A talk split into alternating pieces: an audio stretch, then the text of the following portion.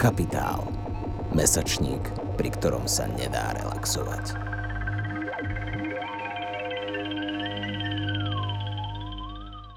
Takže ja vás tu všetkých veľmi pekne vítam v Roverovom dome, ale zároveň vítam aj tých, eh, ktorí budete vlastne túto našu diskusiu počúvať, keďže vyjde aj formou podcastu.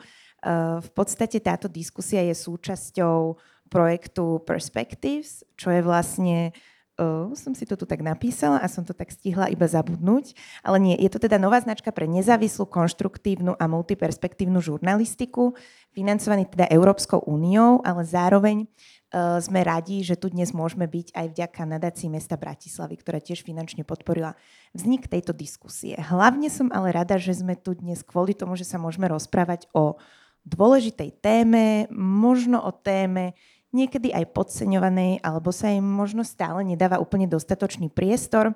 A to je celkovo téma vzdelávania v našej spoločnosti. Dnes to teda bude intenzívne takým tým smerom, že uh, témy v podstate ukrajinských detí na našich školách. Takže aj ten názov diskusie, že ako sú naše školy pripravené uh, na teda ukrajinské deti. A preto tu vlastne aj rovno uvediem moje dve dnešné hostky, ktoré tu mám. Najbližšie ku mne aktuálne teraz je e, pani riaditeľka Tatiana Hríbová, ktorá je pani riaditeľkou na základnej škole v Trenčine na Východnej ulici. Vítajte. A hneď vedľa e, pani riaditeľky je novinárka a dokumentaristka Zuzana Límová, ktorá v podstate uh, bude tu zastupovať aj, teda nielenže seba, ale je tu práve kvôli tomu, že táto diskusia vznikla aj vďaka tomu, že bola inšpirovaná jej reportážou, ktorá sa venovala tejto téme na našich slovenských školách. Takže vítaj. Dobre. A ja by som hneď tak nejak začala uh, tým smerom, že ako som spomínala, že možno tá téma vzdelávania nie je vždy úplne, možno tak často uh, ukazovaná v našej spoločnosti, ale nie úplne dostatočne, tak uh, Zúska vlastne sa tej téme venuje celkom intenzívne. Nie je toto nejaký, že uh, v podstate jej prvý výstup. Eh, keď sa tomu venovala a mňa by možno zaujímalo, že ako si sa dostala k tej téme, že práve tých ukrajinských detí na školách. Ja si pamätám veľmi silno, keď eh, vypukla vojna na Ukrajine a, a vlastne naša rodina aj naše okolie bolo úplne v šoku a boli sme takí paralizovaní a veľmi sme tužili uh, niečo urobiť, neostať vlastne iba v, takej, v takom ustrnutí. Takže sme uh, začali robiť podobné kroky ako veľa ľudí na Slovensku, že sme ponúkli uh, izbu v našom dome, uh, s deťmi sme nachystali balíčky pre novonarodené bábetka z Ukrajiny a takéto podobné malé kroky.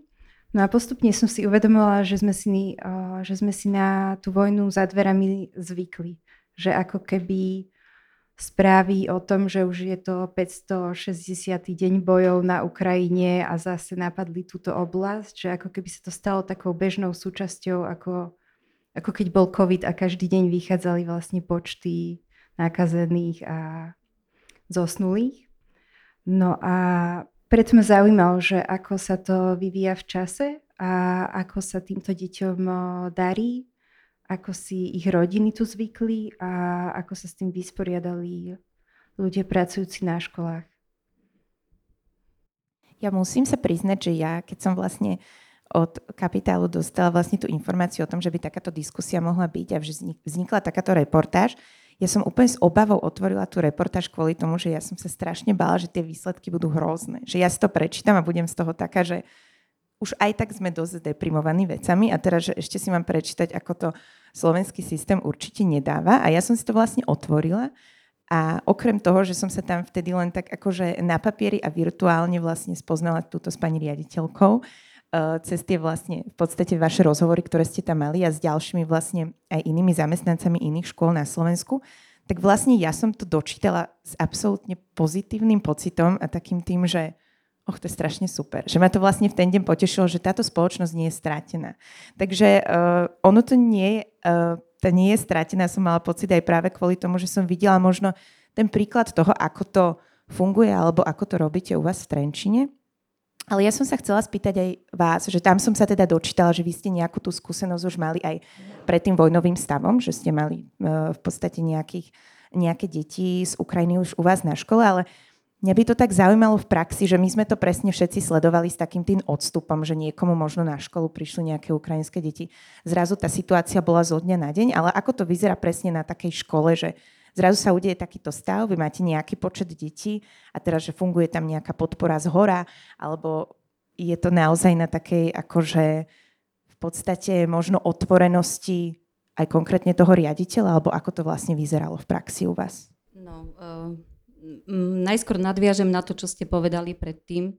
My sme mali vlastne skúsenosť s ukrajinskými deťmi, pretože tri roky pred vypuknutím konfliktu k nám prišli asi tri deti E, z Ukrajiny, e, kde sa ich rodičia presťahovali za prácou do Trenčína. Takže e, ja som si prešla už týmito vecami, ako vzdelávať cudzincov, aké materiály pripraviť, ako sa k tomu postaviť. Už som si prešla vlastne predtým.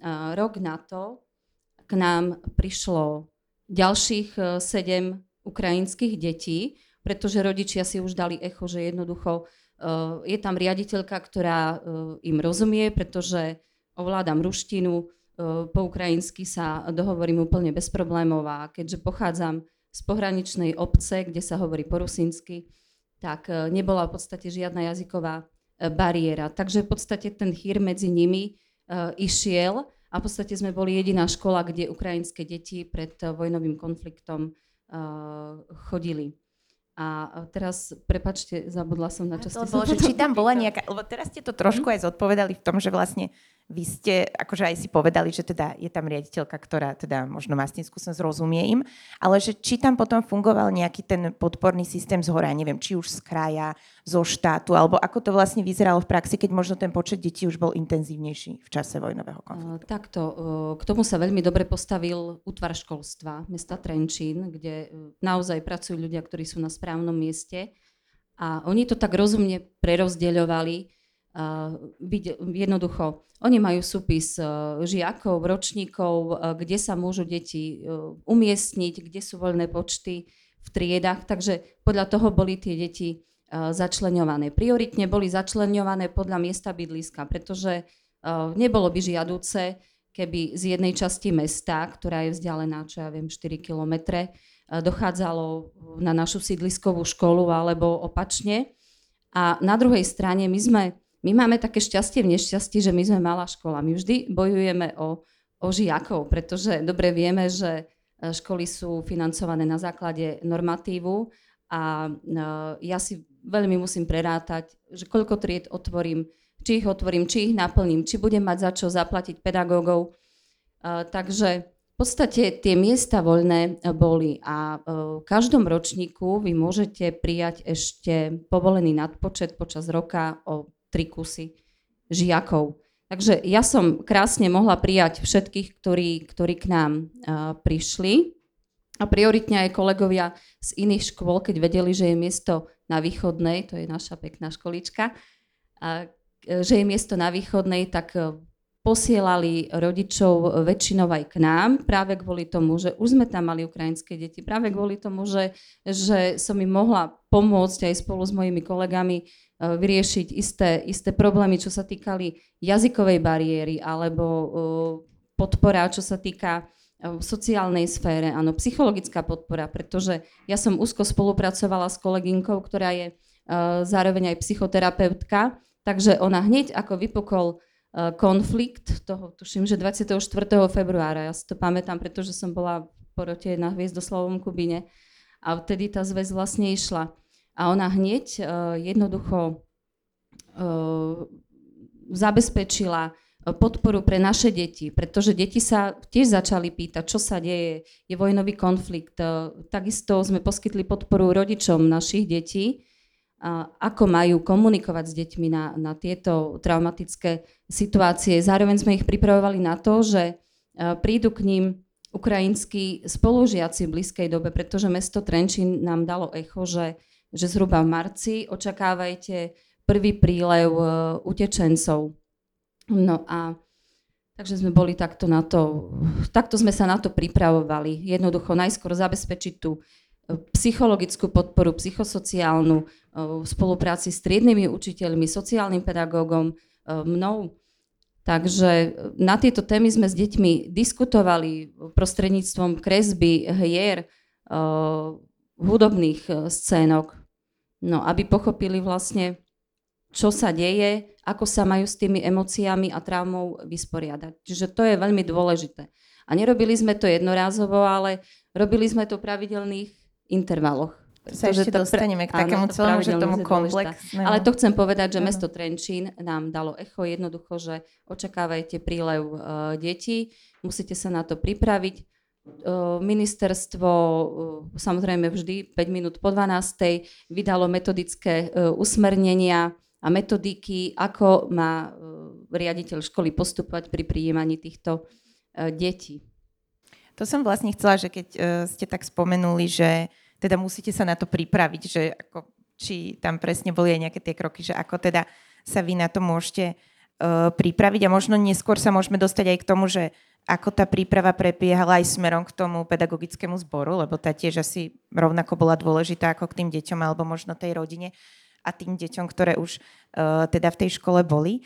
Ale Zuzi, ja som sa ešte teba vlastne tak, uh, teraz sme už tak vhúpli intenzívnejšie do toho, ale aj tak som sa ťa chcela spýtať, že keď si ty spomínala, že čo aj taká bola tvoja motivácia, že venovať sa uh, tej téme, tak vlastne, že tu si narazila na teda veľmi takú komplexne fungujúcu smerom k tejto podpore školu a že ako si to ty mala, že či to bolo tak, že si si toho prešla naprieč Slovenskom a potom si z toho spravila taký ten pozitívny výcud, čo ja som mala pocit z toho pozitívneho smeru, alebo ako si sa vlastne dozvedela o tých školách? Možno aj konkrétne o tomto Trenčine, že či tak náhodou si na to narazila?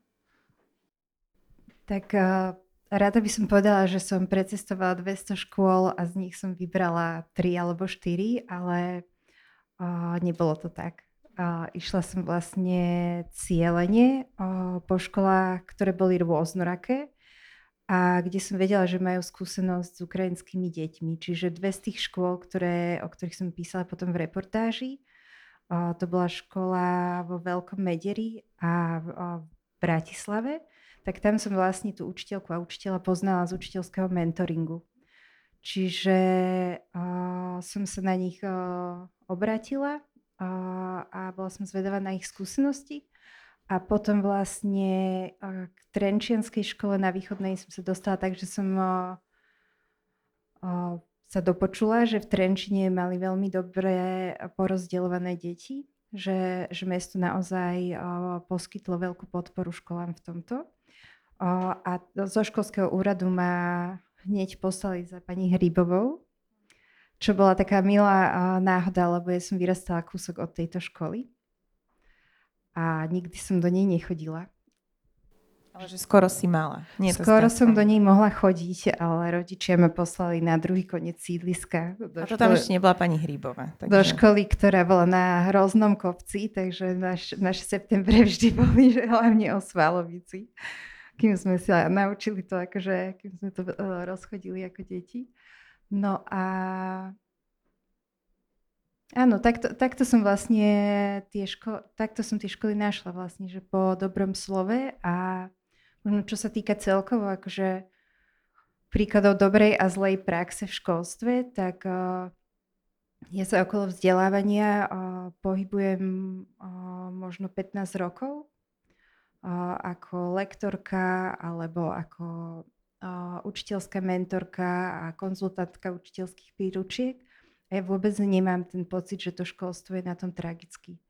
Ja si myslím, že tie mm, výzvy, ktorým čelí, že sú o mnoho zložitejšie ako to, čo vlastne si veľakrát my, ako bežná verejnosť, hovoríme v tých výčitkách. Čiže ako hovorila aj pani Hríbová, že to, že prídu napríklad ukrajinské deti na školu, tak to obnáša veľmi veľa ďalších ako keby krokov alebo mm, tém, o ktoré je potrebné sa postarať. Že zapojiť rodiny, psychosociálna podpora, terapeutická podpora a tak ďalej. A tá informácia, ktorú o, dostáva verejnosť alebo nad ktorou uvažuje verejnosť je, že ukrajinské deti kradnú miesta slovenským deťom, hej, alebo že školstvo nie je pripravené učiť inojazyčné deti.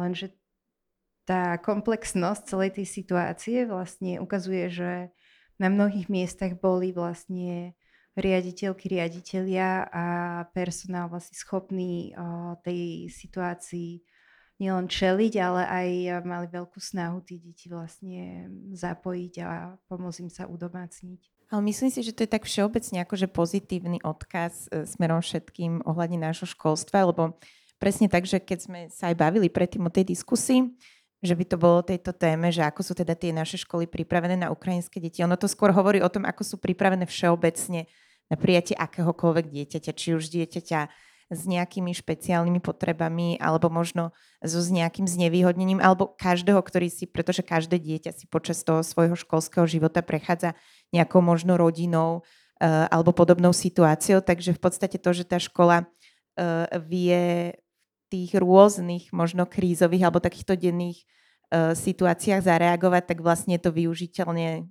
celoplošne na myslím si, že každého asi žiaka, že vlastne ukazuje to taký ten príjmajúci a rešpektujúci prístup, ktorý tá škola má.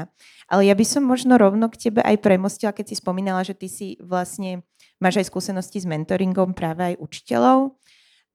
Keby si možno priblížila toto, že ty si vlastne bola aj v takomto expertnom týme, ktorý sa vlastne zaoberal tým, že ako pomôcť pri uh, vlastne tejto adaptácii, možno tých, myslím, že tých ukrajinských detí na slovenských školách. To bolo nie aj taký To tým. bola práve úplná soda okolností, uh-huh. že ja som bola v takom mentorskom týme pre organizáciu Človek v ohrození, ktorá vlastne uh, podporuje globálne vzdelávanie na školách. A robil, uh, robila vtedy aj e-learningový kurz pre uh, matematikárky a slovenčinárky a matematikárov a slovenčinárov. A ja budem asi hovoriť skôr, že učiteľky, pretože si myslím, že žien je ďaleko viac v tomto povolaní. Takže, a, takže ja som bola súčasťou tej a, vlastne skupiny, ktorá odpovedala na otázky z praxe a práve v tom mojom turnuse a, sa stalo to, že, že vypukla vojna. Čiže tie otázky okrem takých všeobecných, ktoré sa týkali globálneho vzdelávania a situácií v triede, tak zahrňali už aj túto výzvu. Že napríklad pán Bielich z Veľkého Mediera, o ktorom vlastne píšeme aj v reportáži, tak on sa na nás obrátil s otázkou, že ako má vlastne uh, naučiť ukrajinské deti po, uh, po slovensky, ako ich má naučiť uh, slovenskú gramatiku, ako ich má, ako ich má vychovať, aby uh, vulgárne nenadávali a ako má zapojiť ich rodičov, keď oni nechcú prísť do tej školy. Čiže on si dal obrovské výzvy a, a našťastie v našom týme boli ľudia priamo no, z praxe, ktor, ktorí mu vedeli aj rôzne nástroje ponúknuť a tak ďalej. A moja rola bola taká podporná, čiže, čiže ja som skôr akože než nejaké návody kladla otázky. A jedna z mojich otázok bola, že či niekedy zažil veľkú životnú zmenu, že ako sa vtedy cítil a čo potreboval? A tiež, že, že ako má na pláne oddychovať keď má takéto vysoké ciele, že ako sa dokáže vlastne postarať o seba. No a túto reportáž som písala s odstupom asi dvoch rokov, odkedy sme sa stretli a, a, a podľa mňa bolo cítiť, že aj on ako keby už tak to v ňom dosadlo, táto situácia, že vlastne jeho prioritou bolo, aby tie deti komunikovali. Ale bolo tiež opäť pozitívne, že aj po, akože po tom odstupe tých dvoch rokov bol stále cítiť takú tú motiváciu v jeho práci. Že akože z toho som to tam ja tak tiež čítala. Možno teraz na vás, um, pani riaditeľka, presne v podstate podobná otázka, len teraz z toho vášho pohľadu, že toto bolo z pohľadu, keď Zuzka vlastne bola v tej roli možno toho, tej mentorky, ale že ako ste to vnímali vy, že s akými otázkami sa možno na vás obracali uh, tie pani učiteľky a pani učitelia, alebo ako ste vy zabezpečovali nejaký ten podporný systém smerom k tomu pedagogickému zboru? No, v prvom rade som si sadla s pani psychologičkou a sociálnou pedagogičkou a e, pani psychologička nám vlastne povedala, čo môžeme od tých detí očakávať. Že e, tým, že idú z vojnovej oblasti, môžu mať rôzne druhy emočných výkyvov. A čo je normálne, čo nie je normálne, ako máme k tomu pristupovať, ako, ako ich máme vnímať. Ďalšia vec je, ako máme odstraňovať jazykovú bariéru. No, tak tu sa mi osvedčilo napríklad to, že tým, že som vedela, že Ukrajinčina je bližšie k Slovenčine ako ruština k Slovenčine, pretože mnohí žiaci prišli uh, z rôznych oblastí, kde aj keď napriek tomu, že sú Ukrajinci, hovoria po rusky, pretože je to ich rodný jazyk, a druhý vlastne z tej západnej Ukrajiny hovoria výlučne po ukrajinsky. No a tu som dala ako dobré rady mojim kolegom, že keď sa chcú dorozumieť so žiakom, nech rozprávajú po slovensky a nech toho žiaka vyzvu, hovor po ukrajinsky. Pretože tam je veľmi veľa podobných slov ako v slovenčine, čo sa nám aj vlastne osvedčilo.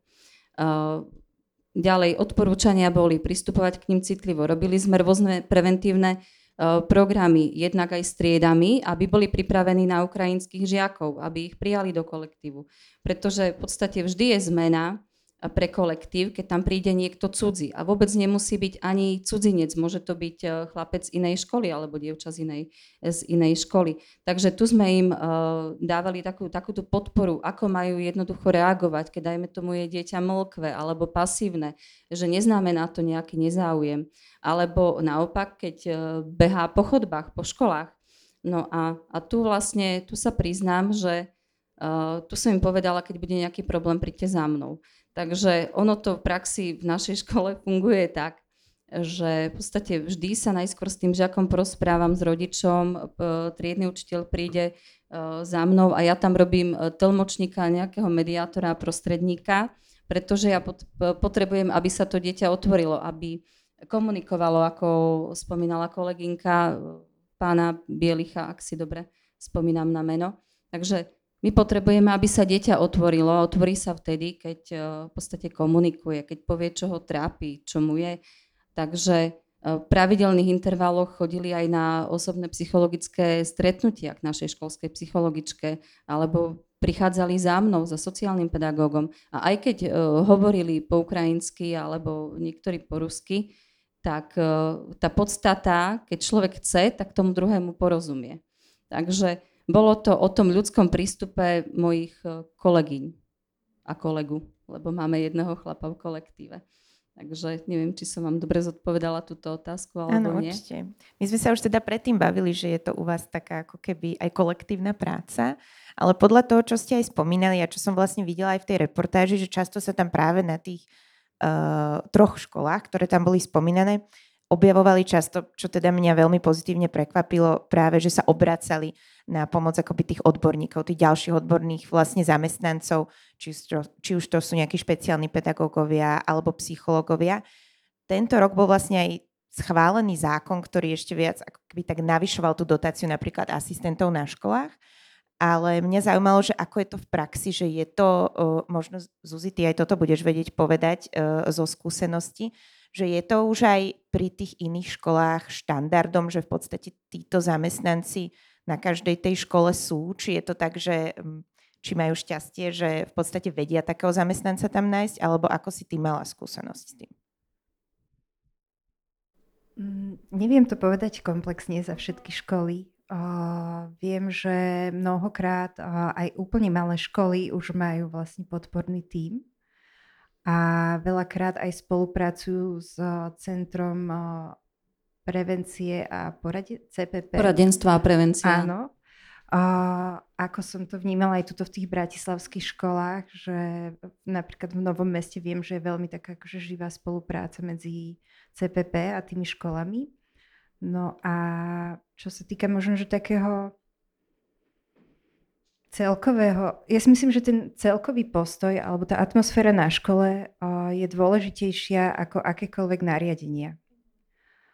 A napadá mi k tomu taký možno, že zjednodušený príklad, že keď chcete, aby deti čítali, tak musí čítať každý na škole.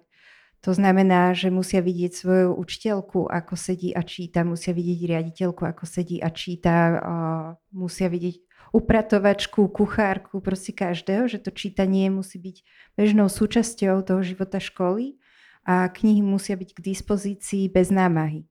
A vtedy tie deti budú čítať. A takisto podľa mňa uh, sa to týka atmosféry na škole, že ak uh, dospelí sa k sebe správajú úctivo, ak sa vedia zasmiať na svojich chybách, ak uh, vlastne sa neohovárajú pred deťmi, a tak ďalej, tak podľa mňa taká tá ľudskosť a vnímavosť voči sebe, tak to je to najdôležitejšie pre tie deti. Že sa cítia prijaté, že sa cítia v bezpečí a vtedy sa dokážu niečo naučiť. Pokiaľ sa necítia v bezpečí, tak ľudský mozog nie je schopný učiť sa nové veci, keď je v ohrození. A ako to možno práve takéto nastavenie budujeme na v podstate štátnej škole. Hej? Lebo si povieme, že možno keď to je v nejakej našej malej bubline, keď je to možno len v nejakom centre voľného času o 30 deťoch, tak sa možno ľahšie nastaví tento vlastne mindset, ale že ako by ste nám vy možno zo svojej skúsenosti vedeli povedať, že sama ste hovorili, že nie je to len o vás, je to vlastne, že je to naozaj ten kolektív, ale ako si navezujete na seba v podstate ten kolektív, ktorý má toto príjmajúce vnímanie, lebo možno aj denne v spoločnosti vidíme, že asi to není úplne každý človek, ktorého stretneme, že takto prístupuje k veciam, tak ako to vlastne tak v praxi je, že v tej škole to takto vnímate všetci? Alebo vnímate to takto všetci? Uh, neviem, či to tak všetci vnímame, ale ja verím, že áno. Samozrejme, že asi nie. Ale uh, musíte ísť príkladom. Viete, uh, ja si myslím, že ryba smrdí z hora vždy. A keď vy idete príkladom, že dajme tomu, správate sa láskavo, ale zároveň aj prísne, pretože pravidlá sa dodržiavať musia.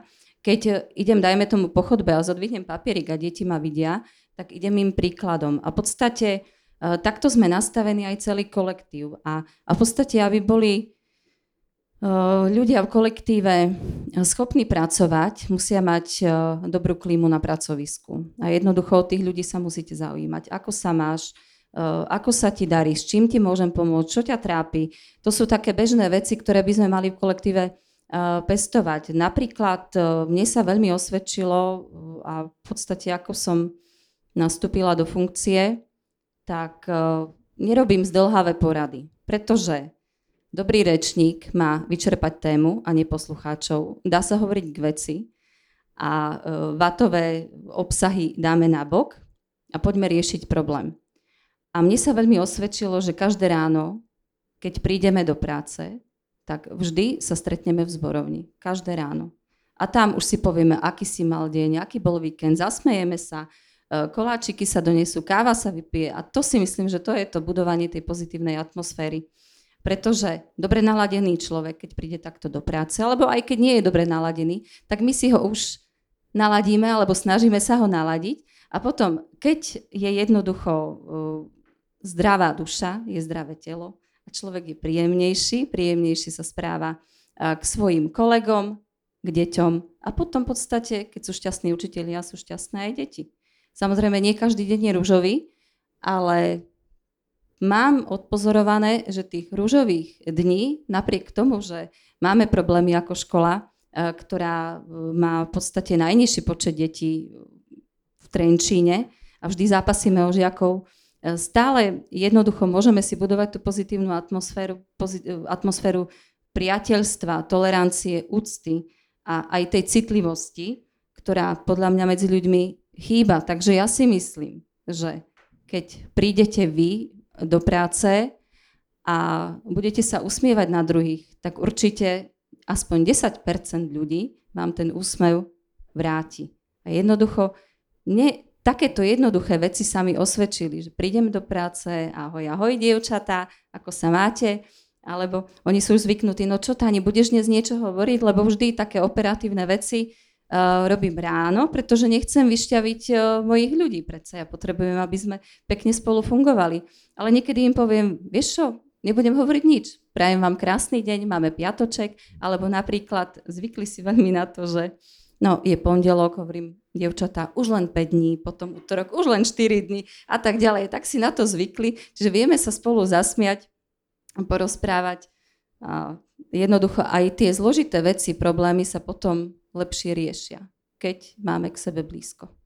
Toto aj Zuz, to ste veľmi pekne, to až tak ťažko prerušuje teraz, ale toto Zuzka tiež tak pekne v tej reportáži vlastne spomínala, že keď prišla navštíviť tú vašu školu, tak vy práve ste boli zahltení, že okrem toho, čo sa snažíte teda nejakým spôsobom budovať tú komunitu a možno šíriť práve to, ten príjmajúci prístup, tak vy stále okrem toho máte aj šialene veľa byrokracie. Zuzka prišla v najhoršom čase, Presne, musím povedať. Áno. To tam vlastne nejak Čas tak... výkazov, odovzdávania protokolov, výkaz zamietnutý, zase volať, zase písať na ministerstvo, nikto vám neodpovedá, pretože je linka zahltená. Takže áno, v takom čase prišla uh, Zuzka. No to som práve chcela, že ona vás vlastne zažila v tom pre vás najhoršom čase, ale napriek tomu v tej reportáži uh, z toho proste vidíte, že sme nadšení z toho prístupu. A toto som sa aj teba, Zuzi, možno chcela spýtať, že presne ty tým, že máš skúsenosť s tou témou vzdelávania, vieš, že pre tých riaditeľov to obnáša aj všetka táto byrokracia a tieto veci naokolo. A možno aj ty, keď si to, lebo ty si mi tak avizovala dopredu, že nech sa potom rozprávame aj o tej vlastne, že komunite, že ako v tom Trenčine vlastne tú komunitu budujú a ty si to vlastne tak stihla nasať aj v takomto akože náročnom čase, ktorom si tam bola.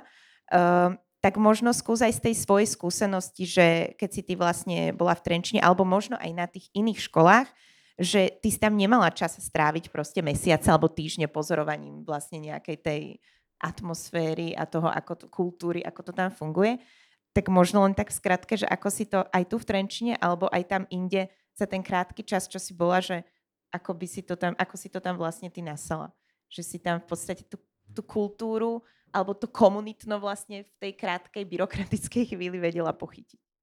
Ja by som uh, rada uviedla na pravú mieru to, že som úplne podcenila uh, množstvo práce, ktoré majú školy v septembri. Čiže ja som si to tak idylicky predstavovala, ako prídem. Sa rozbiehajú. Na nejaké školy a tam akože sa pozoznamujem, budem si to tam tak pozorovať a zoznamím sa s nejakými rodičmi a s učiteľkami a s deťmi a takto tak akože do hĺbky preskúmam. A keď eh, som teda bola konfrontovaná s tou realitou, eh, že som klopala na polozatvorené dvere a všetci boli, že no toto je najhorší čas a ja, že ja viem, ale ja mám uzavierku. Tak, uh, tak už keď sa tie dvierka pootvorili, tak ja som tam vletela ako špongia a nasala som všetko, hej. Čiže... Uh, Bola neodbitné, hej, že toto chceš zažiť. A skôr by som povedala, že, uh, že ja mám veľký rešpekt k tomu, keď ma niekto pustí do svojho priestoru a mám aj veľký, cítim veľ, veľkú zodpovednosť za to, keď uh, prerozprávam príbehy iných ľudí. Takže áno, že vle, vletela som tam, prišla som tam, ale potom už naozaj som sa snažila akože pozorova- pozorne počúvať, pozorovať a tak ďalej, ako by som to robila, aj keby som tam chodila mesiac, deň po dní. A pani, pani Hrybová teda podá, že má na mne pol hodinu. A potom sme zistili po hodine a pol, že sa ešte u nej chychuňame v riaditeľni. A, a bol, bol to pre mňa veľmi príjemný zážitok, že na, aj na tej vlastne škole na Riazanskej, kde to, to isté vlastne mali to strašne veľa, tak a, vlastne aspoň ja to mám tak, že keď pracujem, tak to je ako keby svet zastal, hej, že som tam iba v tej chvíli s tým človekom, takže aj cez také krát, krátšie ako keby úseky o, si myslím, že som bola schopná akože zachytiť ten príbeh. Tak toto je tiež fajn, čo si povedala, alebo tak celkovo, čo hovoríme, že vlastne tá byrokracia často je taká neviditeľná na vonok.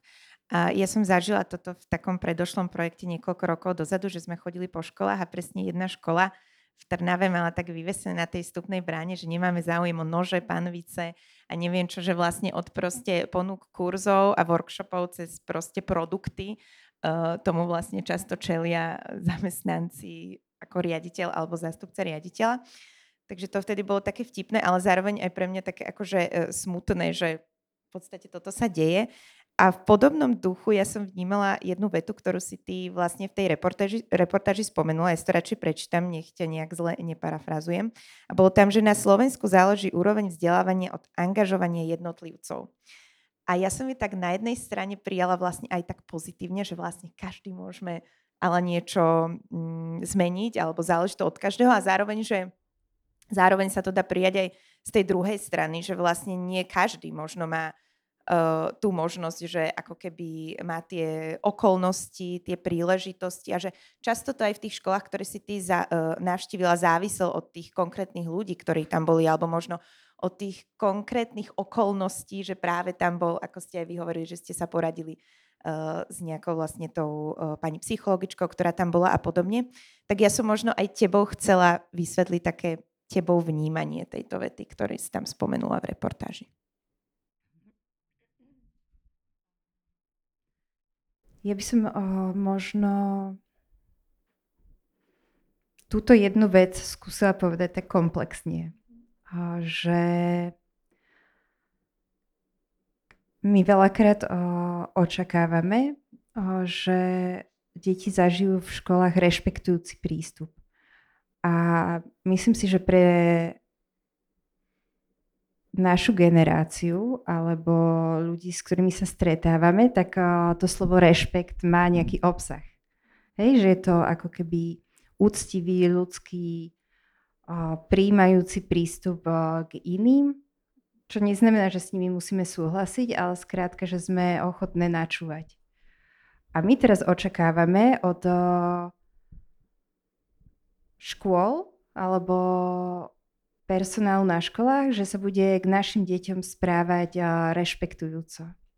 A teraz pozrieme, že kto tam pracuje, hej? Že pracujú tam úplne takí istí ľudia, ako sme my rodičia, ktorí uh, pravdepodobne uh, nezažili rešpektujúci prístup uh, v škole uh, počas frontálnej výučby, kde proste dospelí rozpráva a deti počúvajú. Málo kto ho zažil vo svojej rodine, že rodičia za minulej éry mali priestor pokladať svoje deti za partnerov na ľudskej úrovni alebo riešili nejaké ich pohnutky a pocity. A my od vlastne ľudí, ktorí nemajú na vlastnej koži nažité, aké je to úžasné, keď sa cítite prijatá, tak my od nich žiadame, aby tak pristupovali k niekomu inému. A podľa mňa rešpektujúci prístup uh, sa dá veľmi krvopotne natrénovať, ale je to úplne iné, keď človek to má nažité sám na sebe a vie, ako sa cíti, keď sa k nemu takto ľudia správajú a potom to bez váhania dopraje aj iným. Čiže Myslím, že v tých diskusiách o školstve a o tom, že deti už potrebujú iné zručnosti a už ich máme trénovať v tomto a v tomto a nie v tomto a v tomto, tak sa opomína vlastne táto veľmi dôležitá časť. Že, že toto veľké očakávanie voči ľuďom, ktorí tam proste pracujú a tiež sa musia adapto- adaptovať na uh, rýchlosť tejto doby. A myslím si, že ani my, čo tu sedíme a sme vzdelané a máme všeobecný prehľad, tak ani my sa nestíhame vlastne adaptovať na všetky tieto ako keby veci. To si veľmi pekne povedala a mne to tak nejak, že mne ten rešpektujúci prístup ako keby um, ten znie mi tak, keď si to tak človek povie, že áno, že náročnejšie, že ako k tomu, ako keby tak človek naučí všetkých. A na druhej strane, tak ako pani Hrybová spomínala, v podstate takú tú nejakú silu komunity alebo toho vytvárania toho príjemného prostredia, tak mne príde, že to je vlastne akože veľmi fajn krôčik už k tomu mm, príjmajúcemu celkovo prostrediu. Tak možno keby ste nám kľudne aj môžete zareagovať ešte na tú otázku, ktorú má Zuzka, ak niečo akože k tomu ešte aj vy by ste chceli dodať, ale možno vy ste vlastne spomenuli ako keby to, ako udržiavate tú komunitu tých učiteľov, ale ja viem, že vy to vlastne potom aj tak posúvate ešte ďalej, že ju vytvárate aj tak spoločne, vlastne celoškolsku. Tak ja som ešte priblížila uh, to, že ešte keď som pred, uh, no už to bude 15 rokov, ako som nastúpila na východnú, pretože predtým som učila v Bratislave a presťahovala som sa do Trenčína, tak uh, každý mi hovor, hovoril, že nechoď na východnú, veď to je škola, ktorú majú rušiť, veď to je taká škola odpadová a neviem čo. Ale ja som si povedala, keď som bola aj na tom príjmacom pohovore, ja som si povedala, to je prvá škola, na ktorú ja pôjdem, ja som východniarka, srdcom východniar, východná, to sa mi páči, východné vetry bývajú dobre, Takže prišla som tam, uh, veľmi príjemná, uh, tedy pani riaditeľka tam bola, ktorá je teraz mojou pani zástupkyňou, s ktorou veľmi dobre spolupracujem. Nastúpila som tam a mne sa tam páčilo. A, zra, a škola sa nerušila a nerušila, ale stále ten chýr sídliskový jednoducho bol. Nedávajte na východnú deti, pretože to je odpadová škola. A my sme jednoducho museli počkať, kým odrastie jedna generácia, aby sa takéto blúdy Trenčínom nešírili, pretože neboli pravdivé. Takže my sme jednoducho, uh, my sme boli otvorená škola, my sme boli škola komorného typu, to je veľmi dobre. Podľa mňa je veľmi dobre, keď máte 250 detí v škole, pretože poznám každé jedno dieťa. Uh, viem, či sa túla, či sa netúla, no aká je spolupráca s rodičmi. Ale to chcem povedať, že jednoducho my sme si povedali, my predsa nemôžeme byť zatvorení pred svetom, veď eh, u nás deti trávia v podstate polovičku času, každé, polovičku každého dňa. Eh, musíme spoznať aj rodičov. Nech aj rodičia vidia, ako to u nás je, že, že sa môžu na nás obrátiť, že robíme nejaké aktivity aj pre nich napríklad. Uvediem príklad retrovýstava, alebo o, sme zaviedli z rádov školy kapusnicu, junovú kapusnicu, kde prišli rodičia, bolo to perfektné, bola to uvoľnená atmosféra, ľudia sa tam odviazali, rozprávali sme sa o všeličom, možno aj čo ich trápi, netrápi, veselili sme sa, zobrali rodičia gitary, hrali, o, predseda rady školy uvaril kapusnicu, my sme ju miešali.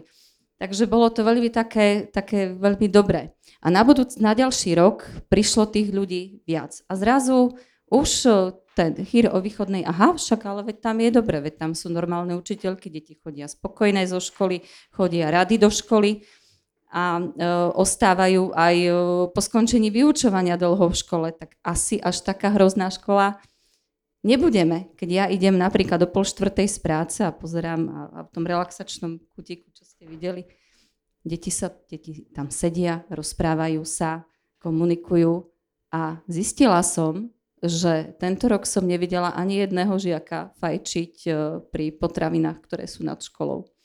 Takže som rada, že trávia viac času v našej Pri škole. kapusnice.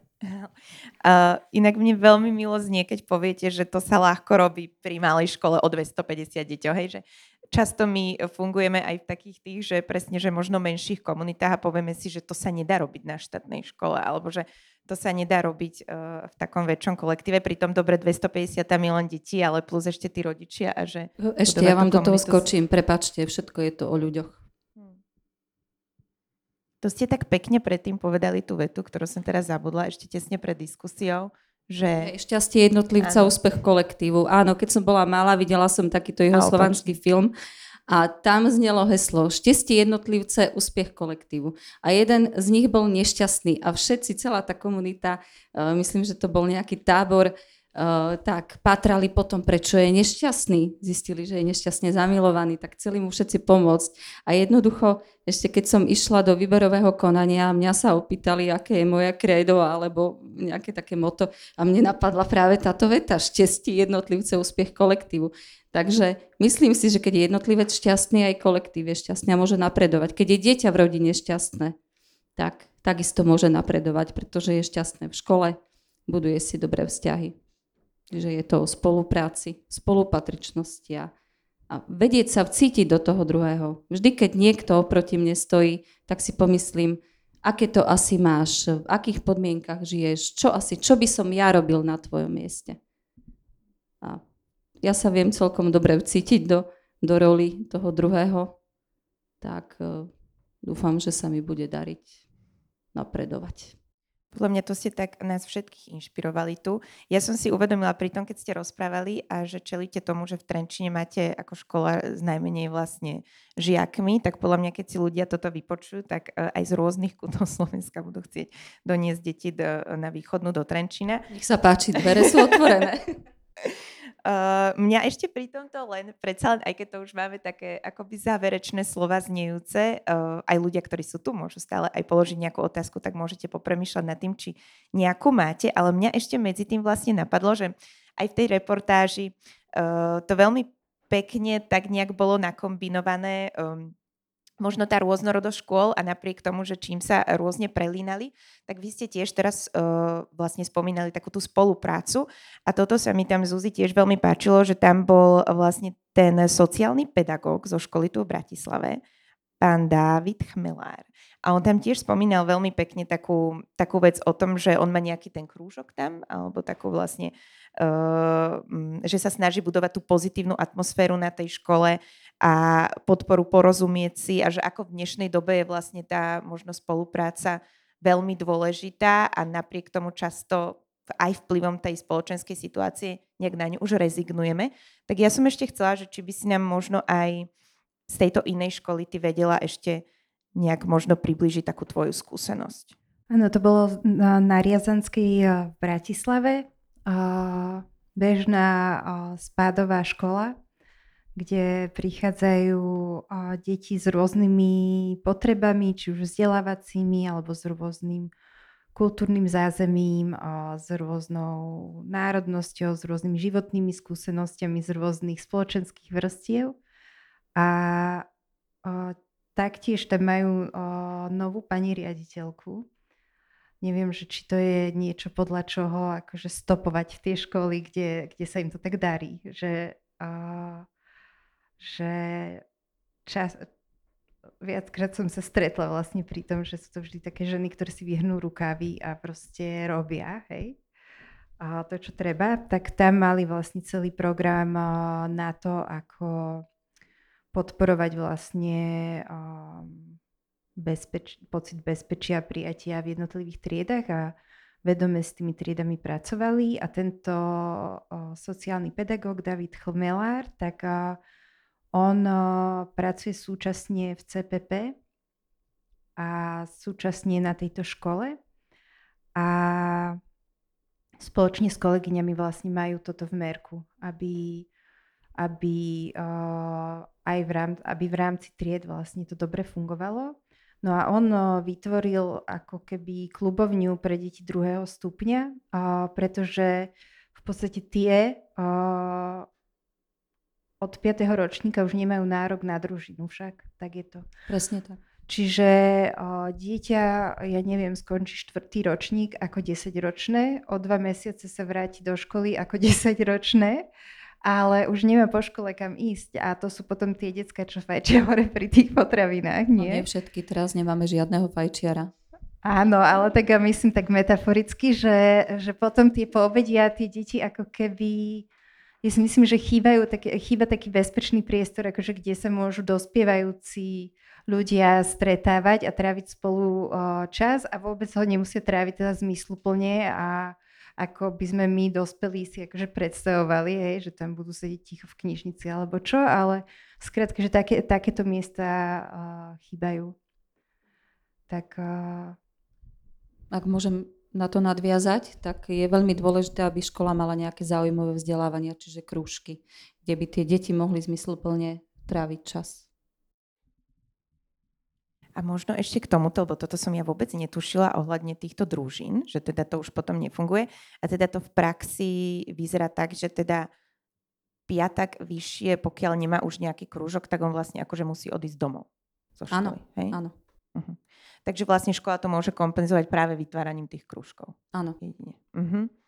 Dobre. Ale zároveň, keď sú uh, deti choré, tak tiež musia byť veľakrát doma, lebo nie je vlastne to tak nastavené, podporne pre rodiny, nehovoriac o mm, jednorodičovských rodinách a podobne, že aby sa to dalo akože dlhodobo zvládať, keď majú deti zdravotné problémy. Čiže to je taká ako keby ďalšia podľa mňa silná téma, o ktorej sa až tak, ne, až tak nehovorí, že zase máme ako spoločnosť veľké očakávania od tých detí. Nechceme, aby boli na mobiloch, aby skúšali alkohol, aby o, sprejovali po uliciach a nadávali si Hej, alebo aby, čo úplne ja neznášam, keď takí veľkí puberťáci sa prídu voziť na kolotoče na detské ihrisko a tam nadávajú. Tak uh, máme od nich tieto očakávania, ale zároveň im ako spoločnosť, ako my, čo sme tu dospeli a mali by sme ako keby to mať v merku, tak im neponúkame nejaké zmysluplné aktivity a ani oni nás nevidia, podľa mňa veľakrát dospelí, že pri nejakom že po práci, že ideme, ja neviem, niečo ešte také robiť, že si skladať puzzle, alebo ja neviem, že ideme si do parku posedieť, alebo niečo také. To by bolo na celú ďalšiu diskusiu, podľa mňa. Áno, určite Potom sme áno. sa bavili, že sme si, ja som si tak polo zakázala pod témy, lebo mm, mňa to často ťahalo presne do toho, že celkovo tá inklúzia na školách, alebo to, že na Slovensku, tým, že možno nie je všade bežné, že mm, deti s rôznymi špeciálnymi potrebami alebo s nevýhodnením sa možno často mm, nedostanú do škôl, aj napriek tomu, že vlastne každý by mal mať prístup k vzdelávaniu a často tak akoby nutne skončia na homeschoolingu, tak to je tiež vlastne taká téma, že tie školy možno nie vždy a všade sú úplne otvorené pre všetkých, ako by mohli byť, ale tak to si dáme, že raz niekedy sa možno spoločne aj pri tejto téme stretneme. Ja by som sa ale chcela spýtať, či aj niekto tu z prítomných, nielen z tých počúvajúcich, uh, má prípadne ešte nejakú doplňujúcu otázku, ak sme ich úplne vyčerpali. Ja by som sa len chcela spýtať, vlastne spomínali ste, že ako ste pedagogičky a pedagógov vlastne pripravovali na prácu s deťmi z Ukrajiny, ale ako to bolo v prípade žiakov, že či aj tam bola nejaká špeciálna príprava, nejaká diskusia s nimi, alebo ako vlastne reagovali na tých spolužiakov. Áno, samozrejme, ja som to spomínala v úvode, že my sme spolu s pani psychologičkou robili preventívne, preventívne programy. Nazvali sme si ho program na blízku, kde sme v podstate triedne kolektívy pripravovali na to, že k ním príde niekto iný, niekto cudzí, aby vedeli rešpektovať e, inakosť. Takže a tam mohli deti slobodne vyjadrovať svoje emócie, svoje názory, pýtať sa a pani psychologička im odpovedala spolu aj my dospelí. Lenže ona tým, že je kvalifikovaný psychoterapeut, čo, čo sa študuje v podstate 7 rokov po vysokej škole, tak vedela im odborne, erudovanie aj odpovedať a vedela s nimi vlastne zmysluplne tráviť aktivity. Či už je to kresba obrázkov, alebo vysvetliť im ten vojnový konflikt. To je veľmi ťažké pre pochopenie pre dospelého človeka, prečo sa niečo také deje. A nie pre malé dieťa, ktoré žije v spokojnej v rodine, dajme tomu, a zrazu počuje, že susednú krajinu napadol agresor. Takže toto sme robili. Program na blízku, aby sme si boli blízki. Inak na toto nadviažem, aj keď už som si povedala, že už nebudem nadvezovať, ale toto ja viem, že vy ste mali vlastne aj takú situáciu, že v podstate uh, sa tam šírila aj medzi niektorými deťmi nejaká konšpirácia spojená s vojnou práve, ktorá prišla od rodičov. Takže ako ste možno aj takúto situáciu v škole vlastne riešili? No, uh, keď som sa dozvedela od uh, jednej ukrajinskej žiačky, že jednoducho jej spolužiak, teraz je to deviatak, že jej spolužiak jednoducho velebí Putina a robí tam takú propagandu putinovskú a že Ukrajinci sú nejaký uh, národ fašistov, nacistov a viete tie mantry, ktoré zneli aj uh, z konšpiračných médií, uh, že nemajú tu čo hľadať a vlastne to je veľké Rusko. Keď som sa dozvedela, že toto šíri medzi spolužiakmi, bol to inteligentný chlapec a je, teda tak som mu pred žiakmi vysvetlila, že škola je apolitická a ja si neželám, aby takéto nenávistné prejavy uh, zaznievali. Nehovorí pravdu, nemá znalosti z histórie, uh, nemá overené dostupné zdroje a nech jednoducho povie aj doma svojim rodičom, že takéto veci v škole zaznievať nebudú, že tu sme si všetci, všetci rovní. Pochopil. Chlapec to pochopil a povedal v podstate, že však on voči tomu dievčaťu nechcem menovať, on voči nej vlastne nič nemá, že on to tak nemyslel. Hovorím, tak váš slova, čo by si robil ty, keby si bol na jej mieste? A veď, veď ty sa kamarátiš aj s druhým uh, spolužiakom, ktorý je tiež Ukrajinec. Nemusíš vážiť slova, ty si zodpovedný ešte som ho aj vystrašila, hovorím, máš 14 rokov, ty si už aj trestnoprávne zodpovedný. Takže daj si pozor na to, či ja na teba nepodám trestné oznámenie. Váš slova, nemáš iba práva, máš aj povinnosti. Pochopil to, dokonca má moje hodiny aj veľmi, veľmi rád. A, Hovorí. áno, áno. To, viete, to je tak ako uh, keď Igor Hnízdov v obecnej škole nie, povedal, podáme si ruky, aby naše přátelství neutrpielo ujmu, takže asi tak. Uh, a teraz musím povedať, keď sme mali 6. tú komunitnú akciu, uh, on robil čerta a to dievča robilo Aniela. Krásne spolu spolupracovali. Všetko šťastné bolo, lebo pretože, viete, závisí to aj od toho rodinného prostredia, v ktorom e, dieťa vyrastá. Dieťa nasáva. Kto má deti, tak vie, že dieťa sa učí, prvý kontakt má predsa s rodičmi, rozprávame rozprávky, riekanky, hráme sa s nimi. No ale potom už, keď je to dieťa väčšie a počuje, aké sú politické názory rodičov a tí sú takí a hen takí, tak on jednoducho zrkadli toho svojho e, rodiča väčšinou. No a potom sa to takto môže prejaviť aj na pôde školy a celkovo aj spoločnosti. Čiže ono veľmi závisí aj od toho, akého má dieťa zákonného zástupcu a či je schopné uh, si zo školy zobrať názory, ktoré sú iné, ktoré sú overené, ktoré sú potvrdené, či je schopné prijať aj odborníkov, ktorí k nám prichádzajú. Napríklad uh, spoločnosť pre ľudské práva, s nimi spolupracujeme, potom neviem presne, ako sa to volá, úrad splnomocnenca vlády pre ľudské práva, čiže veľmi veľa takýchto preventívnych program, programov robíme a robí ich podľa mňa aj veľa iných škôl, preto nie je pravda, keď niekedy v médiách zaznieva, že čo sa to v tých školách učia a mali by robiť takéto a takéto programy, pretože vždy, keď je nejaká takáto ponuka, a zvlášť keď je zadarmo, tak po nej chniapneme ako po údenom. No a ešte čo by som povedala na margo toho, toho chlapca, ktorý mal takéto prejavy, tak uh, samozrejme jeho otec uh, mi hneď napísal potom, že on ruší generálny informovaný súhlas a jeho syn sa nebude zúčastňovať na žiadnych uh, akciách. No tak dopadlo to tak, že chlapec, keď sme mali teraz v septembri e, deň jazykov a to bolo tiež také pekné podujatie, kde všetky deti, aj, aj tie ukrajinské alebo maďarskej národnosti, e, prednášali veci e, vo svojom jazyku, prípadne v jazyku, v ktorom sa učia. My sme spievali pesničku 2 2 4 s ruštinármi. No a chlapec, ktorý to moderoval, to bol tento chlapec, agresor, pasívny, bol veľmi šikovný, bol krásny, úžasne hovorím, prepač, ale ja ťa nemôžem odfotiť, ja ťa nemôžem dať na stránku školy, pretože tvoj otec s tým nesúhlasil. No, tak potom obrad zrazu už nový informálny súhlas napísaný a už súhlasí s týmito aktivitami a už mohol pekne robiť aj toho čertíka a Mikuláša pre deti. No. Tak skúsenosť zo života. Ja vám veľmi pekne ďakujem za to, že nejak ste nám priblížili aspoň takto ten pohľad do toho, ako to vie možno fungovať aj na štátnej škole, alebo ako to vie fungovať asi v každej komunite, lebo dnes každodenne sa stretávame s tým, že ľudia v našom veku a možno aj staršom veku niekedy nemajú úplne ešte uchopené, čo možno ten rešpektujúci prístup a tá komunikácia je. A je fajn, že niekde v podstate uh, sú školy, kde to a je ich dosť, Eh, kde naozaj sa snaží tento prístup aplikovať naprieč všetkými.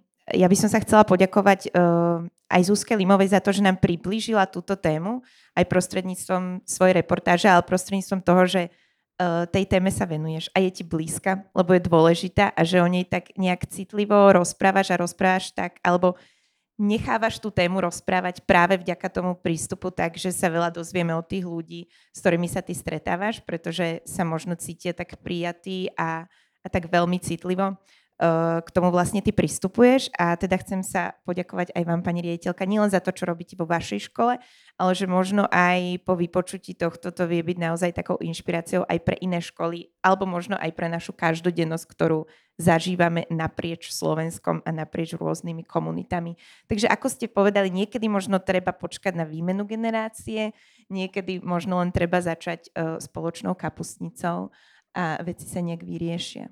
Tak ja verím, že to neovplyvne ani národné menu a podobne a že týmto smerom budeme vedieť pokračovať ďalej. Verím, že nie a ešte by som na záver povedala, že musíte mať iskru v srdci, aby ste vedeli rozpaliť oheň v iných ľuďoch. Takže rozpalujme ohne a ja vám prajem ešte pekný večer a ďakujem za to, že sme tu boli spoločne. Ďakujem za pozvanie. Ďakujem. A ešte raz teda ďakujeme aj nadácii mesta Bratislava a ďakujeme aj uh, projektu Perspectives, vďaka ktorému vznikla aj táto diskusia a iné diskusie. Takže si ich vypočujte. Pekný večer.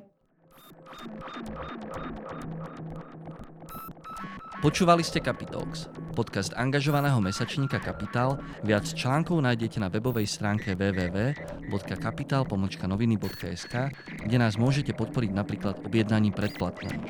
Za čo vám vopred ďakujem.